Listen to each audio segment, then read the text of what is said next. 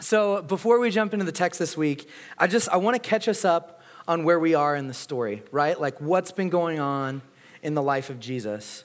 So Jesus has kind of been traveling around this area in the Middle East, kind of up and down the Jordan River, and he's been teaching, and he's he's been healing people, he's been performing these miracles, and he's he's gotten pretty famous.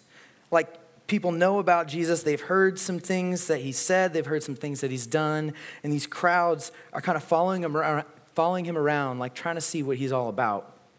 And he's caught the attention of the Jewish religious leaders.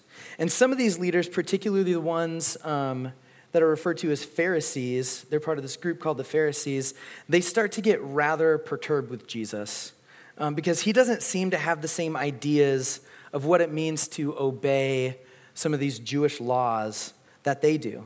Like what it looks like to obey these laws, it's, it's not really lining up um, with what Jesus is doing, with what the Pharisees believe should be happening. And they're they're kind of content to put up with it for a while. Um, but Jesus starts saying some crazy things. He starts saying things like, I and the Father are one. So Jesus starts saying like, hey, I'm God. And claiming to be God, if you're not God, is a big no-no. You don't just walk around doing that. It's, it's well known to the Jewish people that blasphemy is punishable by death. And so It's it's kind of this, this tense moment. And the Pharisees see it, and they're saying like, yeah, we, we get that he's performing miracles. Um, we can't deny that. He has, he has some power, but he can't be God because he's not following these religious laws the way we think he's supposed to. And if, if he's not obeying God's laws correctly, then he, he can't be from God. His power isn't from God. And like, we got to shut him down. And things really come to a head when Jesus raises this guy Lazarus from the dead. And Lazarus kind of becomes the straw that breaks the camel's back. Like the Pharisees are like, all right, like that's it. This this guy has to go. We got to shut it down. And they put out the word to the Jewish people. They're like, hey, if you see Jesus, you have to let us know um, because they're going to arrest him. They're going to figure out what to do. And and Jesus kind of bounces for a while. Like he's in this area where there's a lot of Pharisees and he kind of chills out. He goes back, he goes back to this town kind of on the edge of the wilderness to let things cool down a little bit. But there's this really important Jewish holiday coming up uh, called Passover. And to celebrate Passover, uh, all the Jewish people in the area, they they make a pilgrimage. They go to Jerusalem to celebrate this holiday. And so there's a buzz around Jerusalem. There's kind of a buzz that's like, okay, Passover's coming up. Like the Pharisees want to arrest Jesus. Is he going to show up? Like what's going to happen? Everybody knew that if Jesus came to Jerusalem, like something was going to go down. Something's going to happen. So this is where we find Jesus in the text this week. Um, we're in John chapter eleven. If you guys want to open up, we're going to read a chunk there. Um, Jesus is making his journey to Jerusalem. And he knows full well that he's he's literally walking to his death. He's under no illusion of what's about to happen. He's walking towards the cross in obedience to the Father's will. And on his way to the cross, he stops off in this town outside Jerusalem called Bethany, which is where he had raised Lazarus from the dead. And here we get to see a beautiful display of extravagant worship. Um, let's pick up on the story. We're in chapter twelve, um, verses one through eight. If you got a Bible, follow along with me as I read. It says, six days before the Passover, Jesus therefore came to Bethany, where Lazarus was, whom Jesus has ra- had raised from the dead. So they gave a dinner for him there. Martha served, and Lazarus was one of those reclining at the table. Okay, r- right away, I just want to pause a little bit, because I-, I want us to feel the tension of this moment, like what's happening. So Jesus is approaching Jerusalem, and like everybody and their mom knows that something's going to happen. Like the Pharisees want to arrest him. That it's, it's like it's the hot word on the street. Something's going to happen, but there were some different ideas about what that was going to be. Like what was actually going to happen when Jesus came to Jerusalem, and some people thought he was going to roll into Jerusalem like as a conquering king. That he was literally going to march in and take his place on the throne and reign as king over Israel, and that like that's what they heard that this Christ, this Messiah figure, was going to do. But we know from some other gospel accounts, specifically um, Matthew sixteen, that for a while now, Jesus has been telling his disciples that when he goes to Jerusalem, he's going to suffer at the hands of the re- religious leaders. He's going to be put to death. And then in three days, he's going to raise back to life. So for the people at that table with Jesus, like his disciples and his close friends, there's there's like this sober anticipation for what's about to happen. Like Jesus has been talking about his death. There's an atmosphere of tension around this whole journey back towards Jerusalem. Let's keep reading. Verse three, it says, Mary, therefore, took a pound of expensive ointment made from pure nard and anointed the feet of Jesus and wiped his feet with her hair. The house was filled with the fragrance, fragrance of perfume. But Judas Iscariot, one of his disciples, he who was about to betray him, said, why was this ointment not sold for three hundred denarii and given to the poor? He said this not because he cared about the poor, but because he was a thief, and having charge of the money bag, he used to help himself to what was put in it. And Jesus said, leave her alone, that she may keep it for the day of my burial. You could read that sentence as well as, leave her alone, she has intended to keep it, or she has kept it for the day of my burial. For the poor you always have with you, but you do not always have me. So Mary, um, Mary's the sister of Lazarus. Mary approaches Jesus as he's at the table, and in a beautiful display of faith and devotion, she breaks open this expensive perfume. It was worth about a year's wages. We're talking like forty thousand to fifty thousand dollars in today's money. And she breaks open this perfume and she anoints Jesus with it. And she wipes his feet with her hair. And Judas, like, Judas freaks out, right? Because he thinks this, he thinks it's a huge waste of money. He thinks Mary just blew a bunch of money on nothing. It's like, what a dumb, reckless thing to do with a year's wages. He sees it as a missed opportunity to like put some money in his own pocket. Like he wants to get a cut of that. And so their minds are in very different places.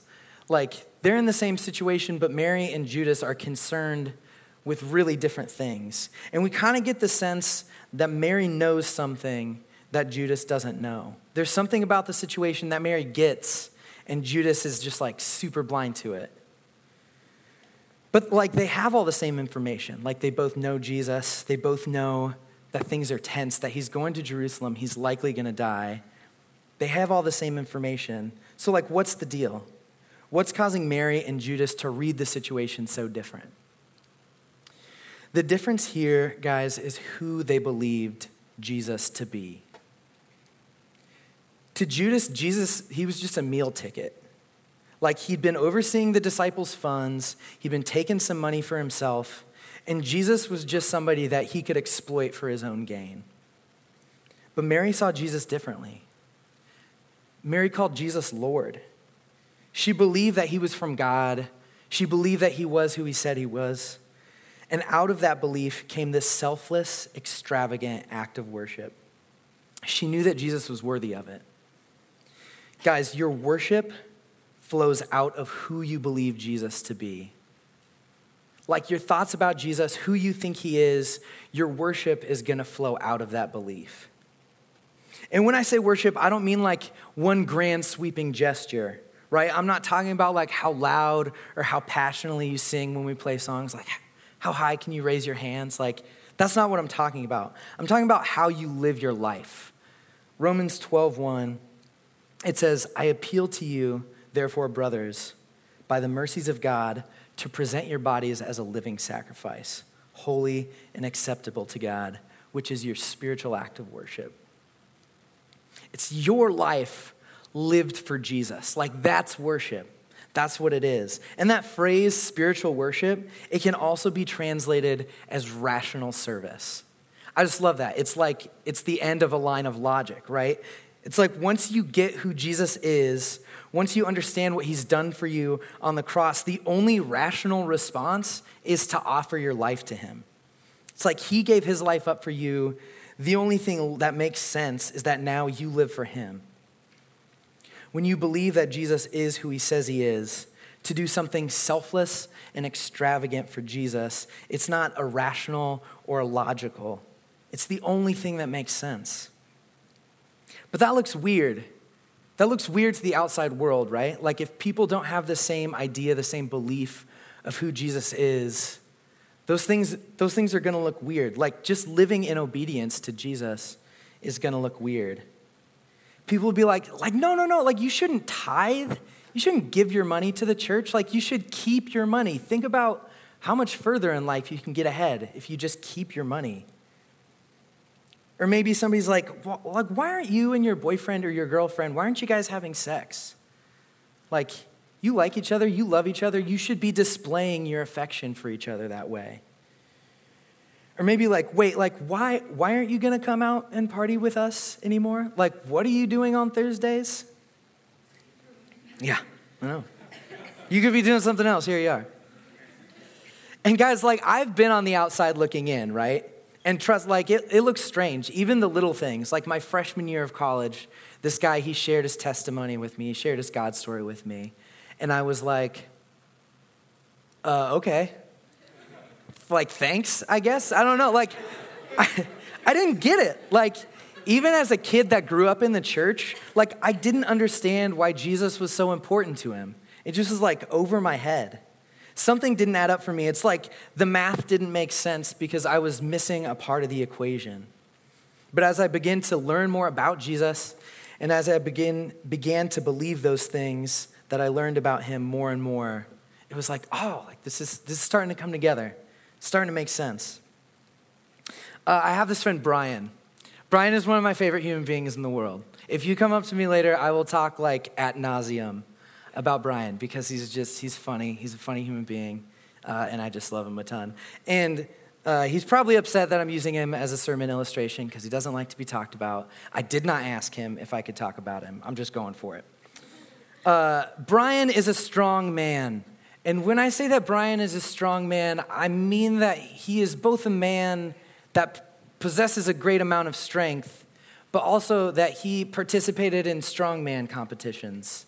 If you don't know what a strongman competition is, it's worth the Google search. Like, it's nuts. People are, like, pulling semi-trucks around, and they have, like, these big concrete boulders that they, like, lift, I guess. Like, set it on stuff. It's like you got tractor tires, and you're flipping them around for some reason, I guess. Um, so Brian did that. And uh, Brian used to be the strength training coach for the New York Jets. Yeah. He's a strong dude. He can, like, lift cars and stuff or whatever. He His job was to teach strong people how to get stronger. It was pretty cool. Like, he got to work in this incredible facility with these famous athletes and made a ton of money doing it. But then he left that job to go work at a small young church in Iowa. The dude left a six-figure job working for an N F L team.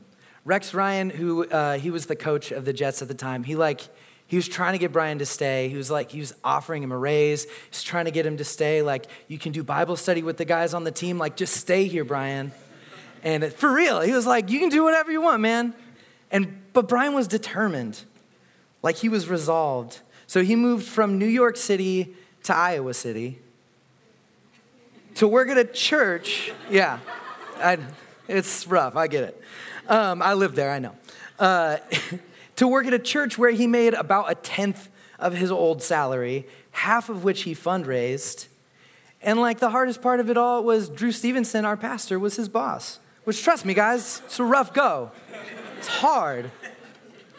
I'm just kidding. He's great. If you're listening to this later, Drew, you're great. Please give me a raise. I, I love that story. I love Brian's story. And it, it's crazy. It seems insane to me. Like, the things that he left behind. But Brian met Jesus. And Brian believed that Jesus was the Son of God. That he came to earth to live a perfect life that Brian couldn't live. And that Jesus died a death that Brian deserved. So that Brian could be free from his sin. And he wanted to go tell some college kids about it.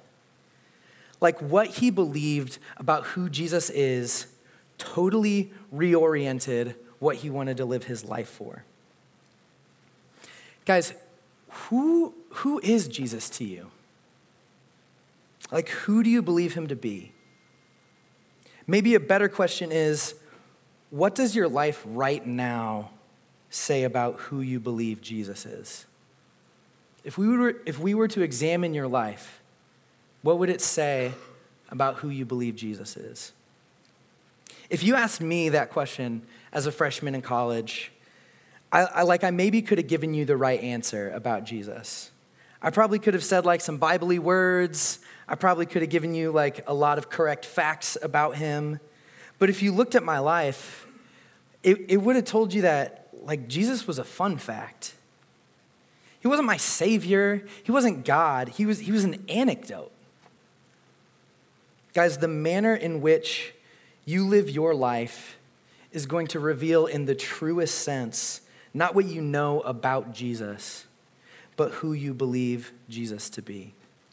And who you believe Jesus to be is going to determine your worship. It's going to determine how you live your life. Let's keep moving through the text. Let's keep moving through this story. So the next day, um, Jesus enters the city of Jerusalem, and there's there's quite a hubbub around him coming into the city. And this hubbub that I'm referring to is called the triumphal entry. And it's insane that we're not talking about it. But like I said earlier, you should go back and read it for yourself. There's lots of stuff that we're just breezing over. Go read about it. It's crazy. And so, um, so Jesus is in the city, and the, and the Pharisees know that he's here, but they're afraid to arrest him. Like they they see him, he's out in public, but they're afraid to arrest him because people like him. And they're concerned that like, hey, if we arrest this guy, like we're gonna start a riot. Like people are gonna go nuts. So they're kind of hanging back. They're kind of waiting for an opportunity. And a few days pass, and now it's time for the Passover feast.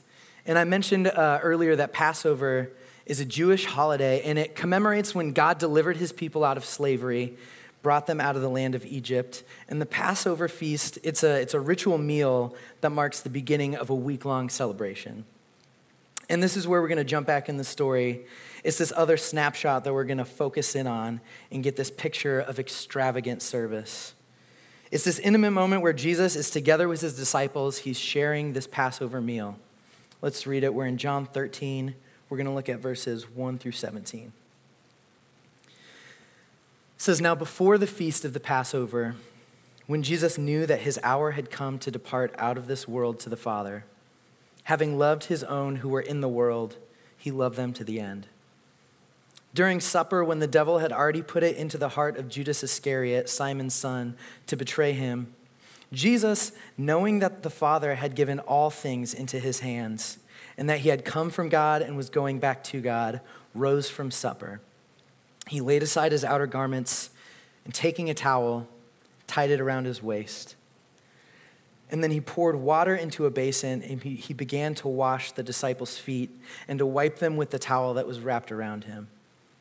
He came to Simon Peter, who said to him, Lord, do you wash my feet? And Jesus answered him, what I'm doing you do not understand now, but afterward you will understand. And Peter said to him, you shall never wash my feet. Jesus answered him, if you do, if I do not wash your feet, you have no share with me. So Simon Peter said to him, Lord, not my feet only, but also my hands and my head. Jesus said to him, the, the one who is bathed does not need to wash except for his feet, but is completely clean. And you are clean, but not every one of you. For he knew who was to betray him.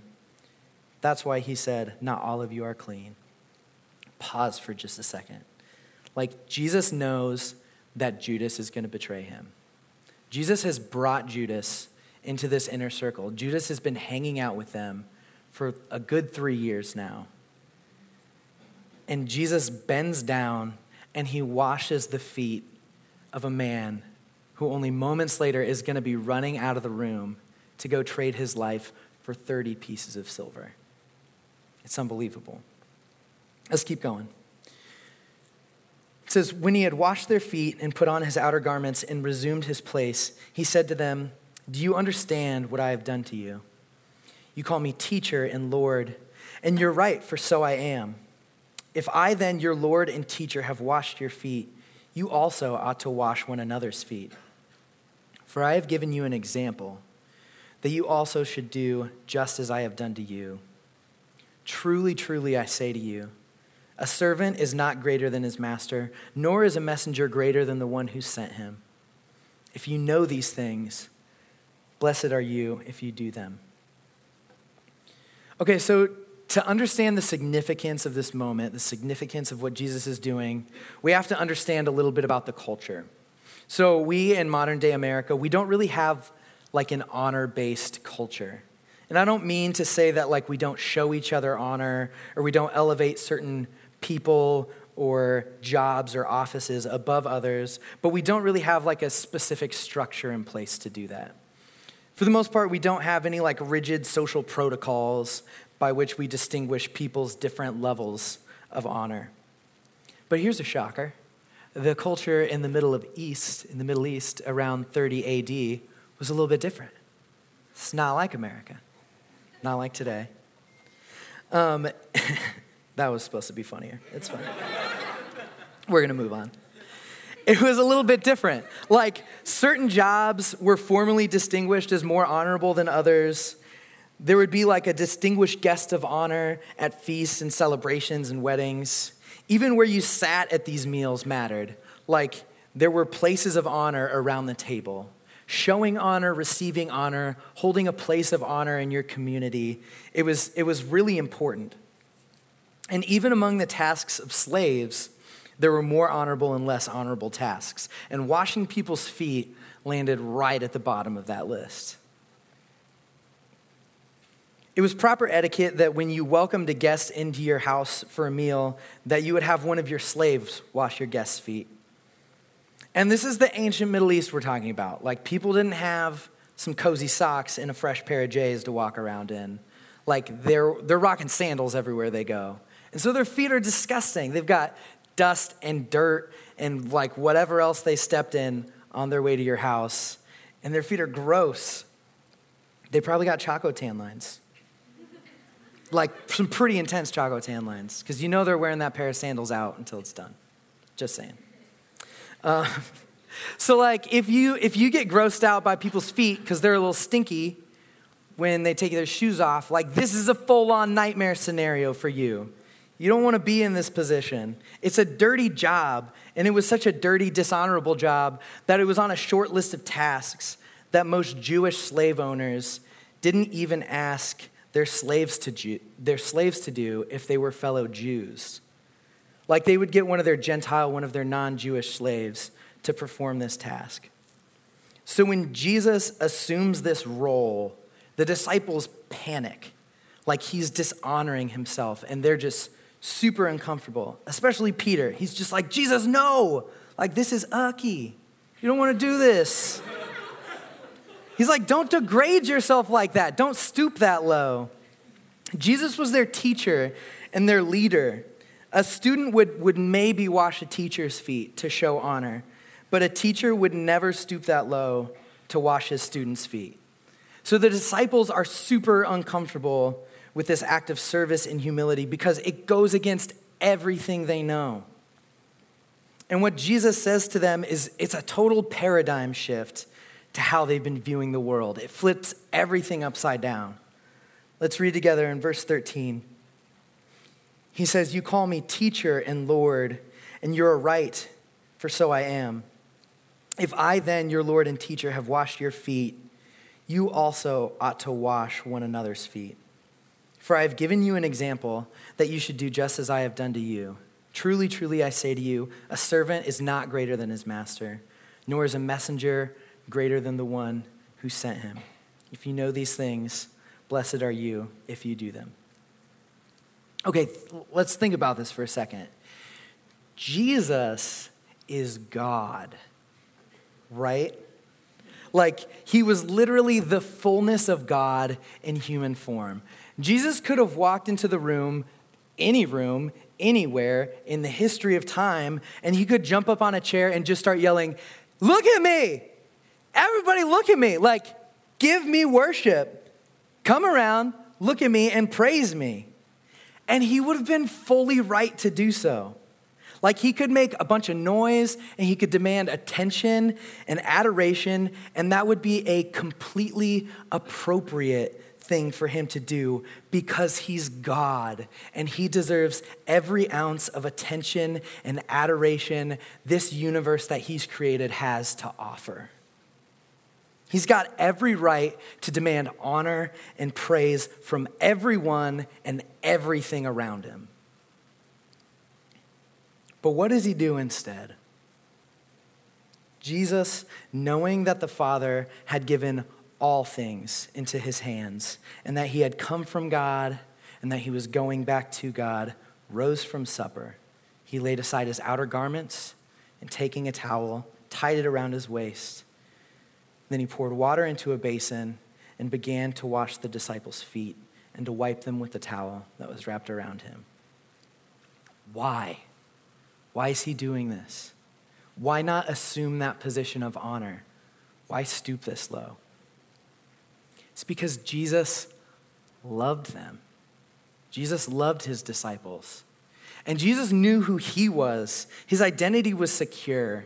And because of that, he wasn't afraid to perform a shocking and disgusting act of humility to demonstrate his love for his disciples. He wasn't scared of a dirty job. So fun fact about me, um, I've held a number of janitorial positions in my lifetime. It's very true. Starting at the uh, the tender age of eleven, in fact, which seems weird, but it was really sweet. I was the student janitor at my elementary school in sixth grade. And uh, yeah, it was awesome. I would go around after after school every day for like an hour. I would like gather the trash from the classrooms. I'd like sweep the gym floor, maybe wash some windows, that kind of stuff. And you're like, hey, that's really lame. You shouldn't have a job in sixth grade. But guys, they paid me money. I was getting minimum wage. I was pulling in five fifteen an hour. It was super dope, and an eleven-year-old can buy a lot of Legos if you give him five bucks a day. So it was pretty prime. And then summer jobs after that, I like I worked for the school as a janitor, like cleaning stuff up during the summers. Uh, for like three summers, I worked maintenance and like lands groundskeeping stuff at a community college. I started early with the dirty jobs. Like I had I had plenty of them. But through all my jobs, through all the jobs I've ever had, the nastiest task that I've ever completed uh, was working for a church. It was a ministry. So like one Sunday when I wasn't leading worship, I was just kind of like going around through our equipment, kind of like organizing things, tidying things up. We're a mobile church. Um, we're over at Midpoint Event Center. If you don't come, you should come. It's really fun. Sunday mornings. Um We're a mobile church, so like I, I don't really have a lot of opportunities to do this kind of upkeep. So when I wasn't leading, I was going through cleaning stuff out. And uh, as as I did that, in the course of doing this, I went through all the headphones that were there. And I went through all the little ear tips on those headphones that we use as in-ear monitors. And I cleaned all the earwax off from the outside and the inside of those little earpieces. And guess what? It was disgusting. It was super gross. I was literally like pulling chunks of other people's earwax out of these earpieces. Yeah, it was exactly like that. Pretty gross. But like genuinely, guys, I was I was happy to do it. And I was happy to do it because I like I love the people that use those headphones. Like I love my volunteers. I love my church. I was happy to do it. I'd, I would clean their dank earphones every day if I had to. You can quote me on it. Put it on my tombstone. Cleaned the dankest headphones. Guys, Jesus loves you, and he's not afraid to get his hands dirty to show you that he loves you. He's not afraid to humble himself, to kneel down in your muck and filth to make you clean. And for him, that meant going to the cross in your place. He was perfect, deserving of only honor and glory, but he took on your sin and your brokenness, and he carried it to the cross in his body so that you would know that he loves you. He says, whatever crap you've got, whatever garbage that you've tracked in today, like, I can clean you. I know who I am. I'm the only person that can do it, and I'm not afraid to humble myself to demonstrate my power over sin and death and show my love for you. I'm up to the task. I've done the dirty work. And you didn't deserve anything. You didn't, you didn't do anything to deserve any of it. He didn't wait for you to get your act together. You didn't like clean yourself up yourself up enough that he just like had to wipe a little smudge off your toe for you to be clean. Like you were dead. Dead people cannot clean themselves. Can't do anything for themselves. He did it because he loves you. Ephesians two, four and five says, "But God, who is rich in mercy, because of his great love with which he loved us, even when we were dead in our trespasses, made us alive together with Christ. By grace you have been saved." Jesus' great act of service on the cross demonstrates his great love for you. We get to look at the mess and the filth of the cross, and through that, see a beautiful and an extravagant love for us. And now Jesus calls us to demonstrate that same love for one another. Let's finish by looking at verses thirty-four and thirty-five in John thirteen. He's with his disciples still, and he says to them, "A new commandment I give to you, that you love one another. Just as I have loved you, you also are to love one another. By this, all people will know that you are my disciples, if you have love for one another." He's saying that the world is going to know that you're with me if you love each other like I've loved you. And it, it's kind of insane if you think about it, because how did Jesus love his disciples? Like, how does he love us? Perfectly. He does it perfectly. He is perfect at displaying his love for us. He literally embodied the essence of what it was to love. In the person of Jesus, we see love in its truest and its purest form. So what he's calling his disciples to do, what he's calling us to do, it's impossible, right? It's impossible, but he's serious. He's not kidding around. He's saying, I want you to love each other in a way that is entirely beyond your human capacity. Guys, the only way we can be obedient to this command, the only way that we can be obedient to any of Jesus' commands is by the power of the Holy Spirit. We don't, we don't have that ability in and of ourselves, but Jesus gives his own spirit to live in us, to empower us to love and serve each other. And he says, that's how they'll know. That's how the world is going to be able to tell that you're with me. Salt Company, what would it look like if we washed each other's feet? Like, what would it look like if we loved and served each other in a way that this campus leaned in and said, what's going on there? Like, something's different about these people. I've, I've never seen people interact with each other that way.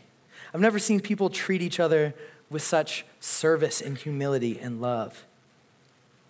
Guys, if we can do that, if we can pull that off, by the power of the Holy Spirit, in this city, this campus is going to get a beautiful picture of Jesus like they have never seen before. Guys, let's pray together that that would be true. Bow your heads with me. Jesus, thank you for, for taking on my filth. Thank you for seeing my mess, which just overwhelms me. And you look at it and you say, I got this. Jesus, you didn't hesitate. You didn't falter on your way to the cross. You endured the cross, despising the shame, because of your great love for me, because of the joy that was set before you. And Jesus, I pray that you would empower us to live in a way that reflects what you've accomplished for us on the cross. I pray that you can help us to, to love each other in a way that's extravagant and beautiful, that our acts of worship to you would just reek of perfume, that it would have this essence about it that people are like, something's different, that the way that we treat each other would be beyond our own ability to love and to serve. Jesus, we, we want this place to get a better picture of you and your kingdom, and we can't do it on our own. We couldn't make ourselves clean, and we can't live this life of devotion without you. Jesus, would you empower us by your Holy Spirit? And would you do the things that we can't do? Pray this in your name. Amen.